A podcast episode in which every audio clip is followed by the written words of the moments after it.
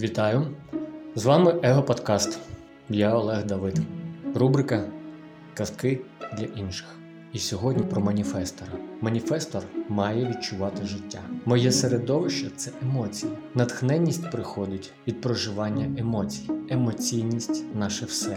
Ці відчуття – тілесній оболонці. Здавалось би, закриті. Але іноді достатньо поруху листя, дотик вітру, шорох газети в чиїхось руках, крапля падає у воду чи попіл з цигарки на бляшане покриття, сніг шурхотить у світлі нічного ліхтаря, блиск вогню, запах приємного одеколону, аромаксамит кави, диму, дотик до тіла, спогад далеко забутого спомину. Все це викликає емоційні відчуття, які вибухають в тілі, в шкірі, під шкірою, у кожній цибулині волосся, нігтями, пучками пальців, очі сяють, все струменить електричними зарядами. Ось так минає дитинство. Ти не можеш описати словами, що відбувається, бо немає з чим порівняти. І я просто живу це, насолоджуючись цим прекрасним станом. Він приносить спокій, і я не ворушусь.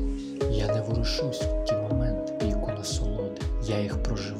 А коли спадає тиск і насолода зменшується, достатньо кліпнути очима, чи поворухнути рукою, повернути голову вбік. І все знову вибухає, шкіра горить від болю насолоди, а потім спокій. І все, що потрібно, це лише жити заради цих відчуттів.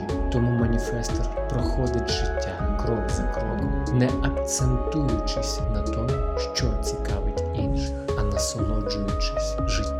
Найболючіше, що можуть зробити інші, це настирливо не розуміти, що відбувається з маніфестом, думаючи, що він прийшов сюди, у їхнє життя для них, намагаючись увігнати його в рамки, нав'язуючи йому відчуття вини за його чуттєвість. Це боляче. Ви навіть не уявляєте, наскільки боляче відчувати вину. Це теж відчуття, так, але вони не дають життя. І маніфестор живе вогонь гніву.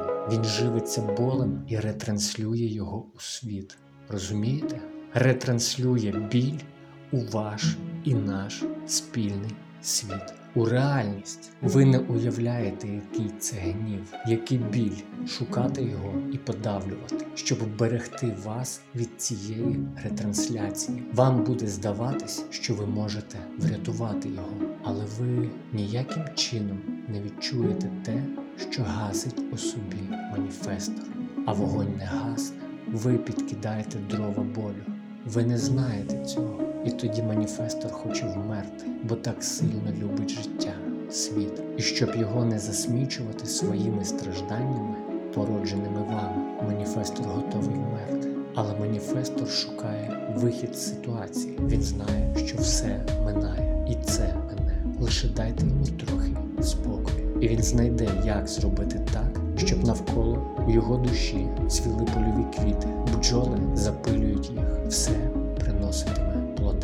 Довіртесь маніфестору, навіть якщо вам буде здаватись, що він належить тільки вам. Ні, маніфестор належить собі і звітується тільки перед собою майбутнім, тим, ким він є в кінці свого життя. І він себе запитає, чи ти прожив життя так, як відчував, і все. Тож, вам обирати, в якій атмосфері жити далі. Вам треба лише дозволити маніфестору ретранслювати чисті емоції своїх відчуттів і не боятись прийняти його таким, яким він